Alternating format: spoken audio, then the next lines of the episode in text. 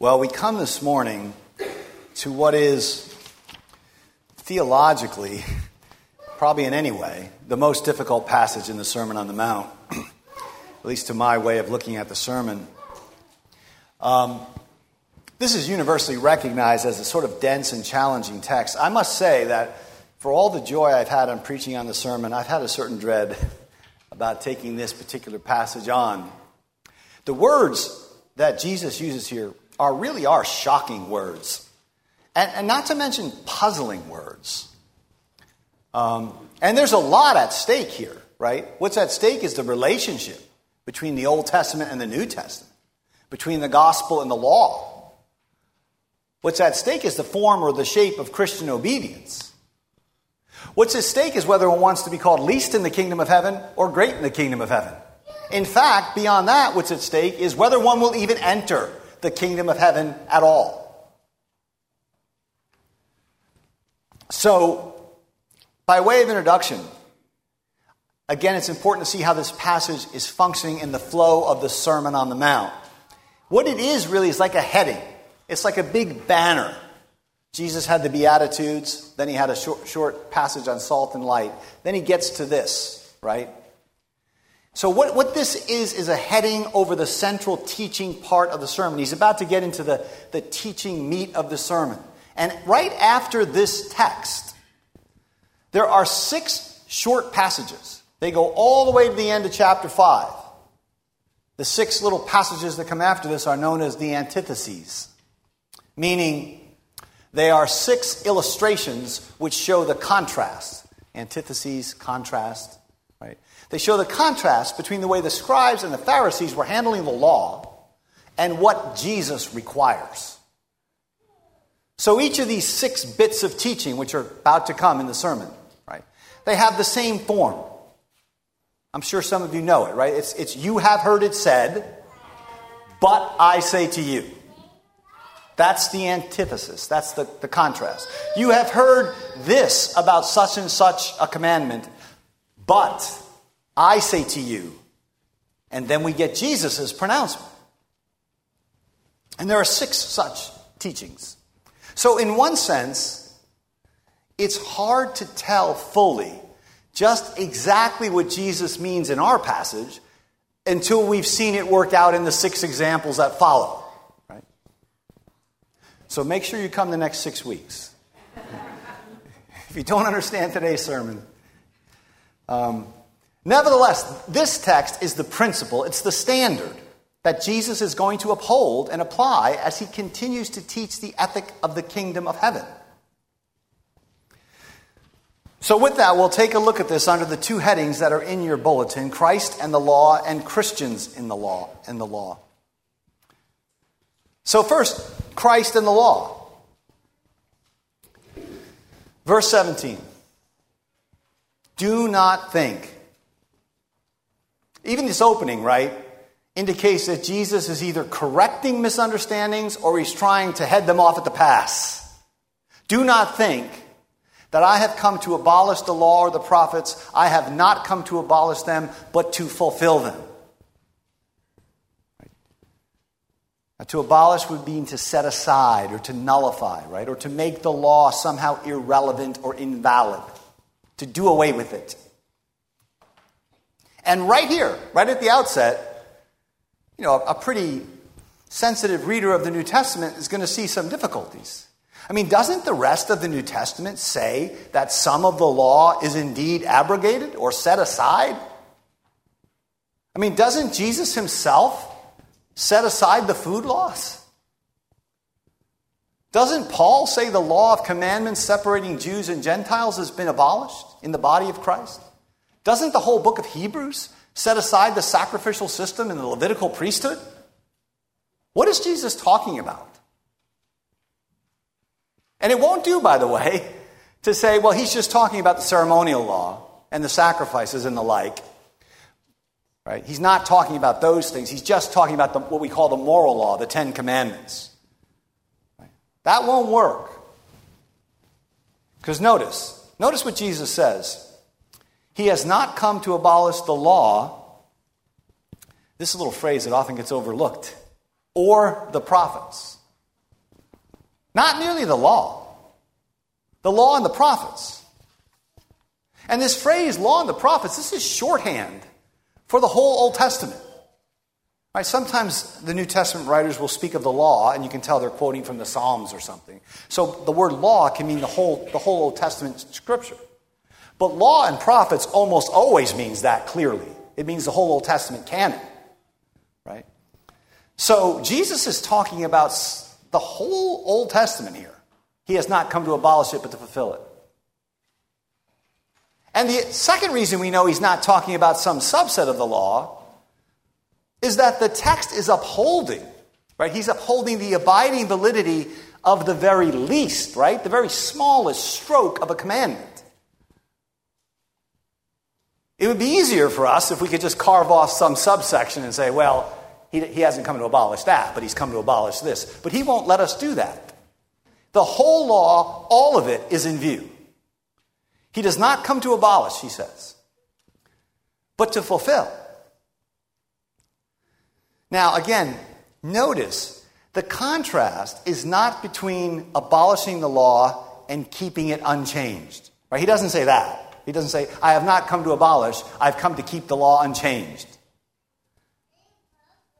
He says the contrast is between abolishing the law and fulfilling the law. And so, this fulfilling is the key to what's happening here, to what's going on in the text. And the key to understanding that is noting that there are a bunch of what are called fulfillment citations in Matthew's gospel, in this very same text.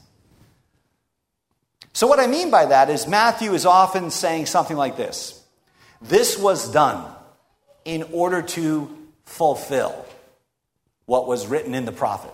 And that word for fulfill is the same word Jesus uses. Right? This was done in order to fulfill the scripture. Or think of Jesus at his baptism. Right? John is scandalized about the baptism, and Jesus says to him, Permit it for now to fulfill all righteousness. So this helps us clarify. What does he mean by fulfill? He means bring to completion, bring to its goal, bring to its end. He brings the law to its purposed consummation. It's as if Jesus were saying something like, In my appearance, in my life, in my teaching, in my death and resurrection, the law and the prophets, the whole Old Testament canon comes to its full and final expression. Right, in Luke's gospel, he says, The law and the prophets prophesied until John. Since then, the kingdom of heaven is pro- proclaimed. So our Lord is saying, I am the bringer of the kingdom, I am the consummator of the law. Now, we might say that in Christ the law is transfigured, it's brought to its final glory, its maturity. It's an audacious statement. And this fulfillment in Christ is why Jesus can make his own words, his own speech, the final word. Right? When he says at the end of the Sermon on the Mount, here's what he says when he's all done teaching. All through chapter 5, chapter 6, chapter 7, he gets to the end of chapter 7, and he says this Therefore, everyone who hears these words of mine and puts them into practice is like a wise man. Right? Therefore, everyone who hears these words of mine and doesn't put them into practice is like a foolish man. So, I want you to step back and imagine yourself as a first century Jew for whom the Torah is life itself. It is, in a real sense, the world, right? The Torah was viewed as more valuable, more precious, more enduring than the universe itself. It is the eternal Word of God. But after all, it's Jesus, a good first century Jewish rabbi, who said, It is easier for heaven and earth to pass away than for the least stroke of the law to pass away. And now you can imagine then just how astonishing a claim this is. I mean, it is, it is blasphemous and absurd for any man or any mere man to speak like this. To say, in effect, what our Lord is saying I have sovereign authority over the law. The issue, in other words, he's saying is it's not my relationship to the law that you have to worry about, it's the law's relationship to me. That's at issue here. For Moses speaks of me. For I am the content and the substance and the glory and the splendor revealed in the Old Testament text. I am the subject of the law. I am the content of the law. And my life, my words, my teaching will now that the end is set in motion, they will determine how the law functions. You would, every one of us would throw this guy out of the room. And toward the end of the sermon, Jesus will again evoke the law and the prophets, and this helps us see what he's getting at. You know what he says when he evokes the law and the prophets once more at the end? He says this So, in everything, do to others what you would have them do to you, for this sums up the law and the prophets. That, in a nutshell, is what Jesus is saying and doing here.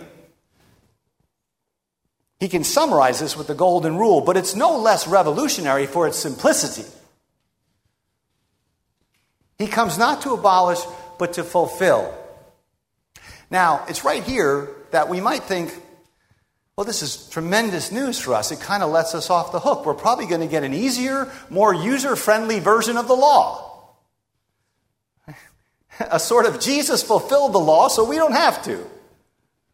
Some of you are probably already thinking this sermon is going to be about justification by faith alone. I'm sorry to disappoint you. It's not going to be. Jesus will solemnly disabuse us of anything like this in verse 18. And it's solemn because he opens with Amen. He is the Amen of God. Amen, I tell you, until heaven and earth disappear, not the smallest letter, not the least stroke of the pen will by any means disappear. But the smallest letter in Greek is a iota. Iota. It corresponds to the smallest Hebrew letter, which is yod. Yod's a tiny little letter. Not the smallest letter, Jesus says, or the smallest stroke. So in Hebrew manuscripts, the stroke here probably means there's little extensions in Hebrew which differentiate one letter from another letter. If you've ever tried to learn the Hebrew alphabet, it's really annoying. Right? You, you have to look a couple of times and say, oh, right, that's, that's this letter and not that letter. And they're differentiated by little extensions, right? So he's probably referring to that. And so, in any event, the duration of the law's authority, all the law, the tiniest letters, the tiniest extensions, not the smallest part of the law will disappear until heaven and earth disappear, until everything is accomplished, until everything that the law points to in Christ comes to pass. Now, of course, we have to understand this in light of all we've said so far about fulfillment. It is the commands, all of them, but here's the key, right? As understood in Christ, right? As understood in the word and work of Christ that are in you. So here the text says this until heaven and earth disappear, not one stroke of the law shall disappear. But note what Jesus can do. He can just as easily shift the focus to his own words, which he does later in this gospel, where he says this Heaven and earth will pass away, but my words will never pass away. That's a blasphemous offense right there. Heaven and earth will pass away. And then you expect him to say, and the Torah won't pass away. But he says, my words will never pass away. This text, this is just an aside, beloved, but this text is ferociously strong proof for the, the acclaim of divinity from Jesus Christ. No one but God Himself can say the words in these texts. So that's Christ and the law. As I said, I know this is not going to answer a lot of questions, but in all seriousness, we need the next six weeks to kind of see how Jesus fleshes it out. But we do start to get the implications of it for us right here. What does it mean for us? Well, beginning in verse 19, therefore, right? Therefore. Anyone who sets aside, sets aside is a word play on abolish, right? I didn't come to abolish, you shouldn't abolish either. Anyone who sets aside one of the least of these commandments and teaches others. It's a very important text for teachers. part of my dread is, you know, I have an office to teach, right? But it, it, it's not just in your private life, it's what you teach other people about the law. Anyone who does this sets aside one of the least of the commandments and teaches will be called least in the kingdom of heaven. And whoever practices and teaches will be called great in the kingdom of heaven. So, at the very least, we have to say this yes, I've made some qualifications, but following Jesus means following the Torah with the appropriate qualifiers. So, Christian life, the Christian sanctification, is guided, it is nourished, indeed, it is obligated to keep the law. This should be pretty familiar if you're in the Reformed tradition, but it might still sound new to some.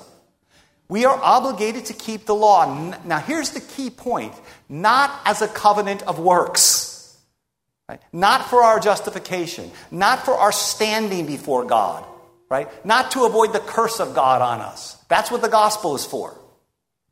We keep the law of God as part of our grateful duty to God, our Redeemer. Which is why, after the assurance of sin, I mean, the assurance of sin, excuse me, the, the confession of sin and the assurance of pardon, we then confess our duty to keep the commandments as those who've been acquitted, as those who've been justified. Jesus makes it clear here that our greatness in the kingdom comes from keeping and teaching his commandments. So, obedience to the law the full Christ shaped form of the law, what Paul can call the law of Christ. Right? Obedience to the law is not optional, it is what justified people do. And they do it comprehensively. So there's two sort of pitfalls to avoid here for us. One is what's called anti, that means against, nomians law. Antinomians against the law. We are not antinomians who just dispense with the law.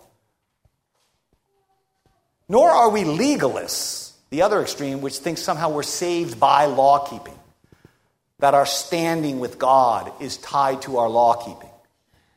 We are neither one of those things. We are Christians. We are disciples of Jesus who says that we will not be saved without law keeping. There is something of a high wire here, there's no doubt about it, and Jesus is out on it. And there's lots of ways to fall down. As I've said before, Chesterton has this great quote, right? There are an infinity, there are an infinity of angles at which one can fall. And there's only one at which one stands. And when it comes to the law and the Christian, there are lots of ways to get this wrong. And then, as if there's not enough challenging stuff here, Jesus says this For I tell you that unless your righteousness surpasses that of the Pharisees and the teachers of the law, you will certainly not enter the kingdom of heaven. Now, now this would have caused gasps from the hearers. For these, these teachers of the law, they were the law keepers. If anyone paid attention to the jots and the tittles and the strokes of the Torah, if anyone sought obedience to all 613 commandments, it is them. They would heartily agree. Orthodox Jews love this passage in Jesus. They would heartily agree with it. One Orthodox Jewish rabbi says of Jesus' words here, here's what he says, quote, in all of rabbinic literature, right, forget Christian literature, in all of rabbinic literature, I know of no more unequivocal, fiery acknowledgement of Israel's holy scripture. The rabbis love this text. Nobody gets into heaven without completely obeying every jot and tittle of the Torah. Period. Jesus says it in two different ways. So I can tell you, Jesus is not saying, he's not trying to play a game here. He's not saying the Pharisees were bad. He's holding them up as a pretty reasonable example of people who are trying to keep Torah. But he's saying that their approach to the law, for all of its rigor, is not going to be good enough for the disciples. Simple law keeping, even if you keep all 600 rules, will not do. You have to surpass them. And the word for surpass is greatly surpass. Like when it comes to Torah keeping, you're going to have to make the Pharisees look like they're pretending. And the six antitheses which follow will help us see what Jesus means when he says your righteousness has to exceed theirs. Again, now, just as an aside, Jesus is not playing some sort of game here to drive us to despair so that we, we turn to Christ in faith and we say Christ alone is our righteousness. The law does do that, and it's a legitimate function of the law, but it's not the function in this context. Jesus is talking about how we live. When he says your righteousness here, he means your personal conformity to God's will, your behavior. That's what's in view. It turns out Jesus thinks, and we know this from the next six weeks, right?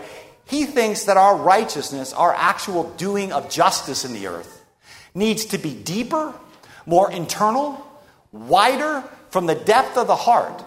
It has to be more extensive. It has to go to every person, to all the poor, to the least of these, even to our enemies, right? It is, it is the righteousness that is more costly it is the righteousness of the life of the Beatitudes fleshed out in human existence. This is what he means by saying, I'm bringing a righteousness which greatly surpasses mere law keeping. Right? And this righteousness, he says, must be manifested in us if we are to enter the kingdom of heaven. So that leaves us with a question How? like, how is this even possible? Well, this is why, and we heard it in the Old Testament lesson. This is why, as the fulfiller of the law, the bringer of the new covenant, the giver of the Spirit, Jesus gives us new hearts and he writes the law into our inner person. What is required for this ethic? Resurrection from the dead. Right? A new heart the transforming power of the Spirit, a new covenant. This is the covenant I will establish, declares the Lord. I will put my law in their minds, and I will write them on their hearts. I will be their God. They will be my people. They broke the law, the Sinai covenant. But I'm going to take the law and interiorize it. Make, it, make the law become part of your DNA so that you do it instinctively and so that you do it in the full depth and breadth of its meaning. In this way, you're going to greatly surpass the scribes and Pharisees in righteousness, lived righteousness. So it's out of this renewal of the Spirit. There is no Christian life, beloved, without the sovereign, supernatural, resurrection power of the Spirit of God. There's just some civil thing going on that we call Christianity. Out of this gift of the Spirit, this radical obedience flows. Now, this is a stark way of putting it, to be sure, it's challenging.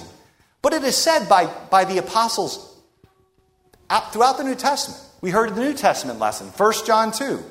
We have come to know, we know that we have come to know him if we keep his commands. You get this all through 1 John. 1 John 3, the one who keeps God's commands lives in him and he in them. This is love, that we keep God's commands. 1 John 5. And his commandments are not burdensome. This yoke is easy and light in the realm of the Spirit. So, in short, to love is to keep the law, to keep the law is to love. This is what is meant when Jesus says, we are to love the Lord our God with all our heart, soul, mind, and strength, and our neighbor as ourselves. Yes, you can reduce the law to two commandments, right? But they are the two most exacting demand, commandments that have ever been uttered. They summarize everything. So, this is how our Lord begins the middle section of the sermon. And at the end of this middle section, not at the end of the Sermon on the Mount, but there's a middle section of teaching that everyone recognizes in the sermon. At the end of it, at the end of chapter 5, in verse 48, he will say words equally shocking, which harken back to this word. And those closing words, they are a summary of the Christian life. They're not going to be relaxed or, or waved away for us or for any of the followers of Christ. Here they are. Here's how Jesus brackets his sermon. He opens it, it's the teaching portion of his sermon. He opens it with this, what we heard today. Here's how he closes it You, therefore, must be perfect, as your Father in heaven is perfect. That's a pretty high bar. In other words, he's saying you must reflect the Sermon on the Mount, the ethic I'm teaching you, even as that ethic reflects your Father who's in heaven. This is the calling of Christian existence in the world. Thanks be to God for the gift of the law and the prophets, and for Christ the fulfillment, who enables this perfection in us, that we might reflect the Father in the world. This obedience, which he seeks to have wrought in all true disciples, this is the way to greatness in the kingdom of heaven. Amen. Amen.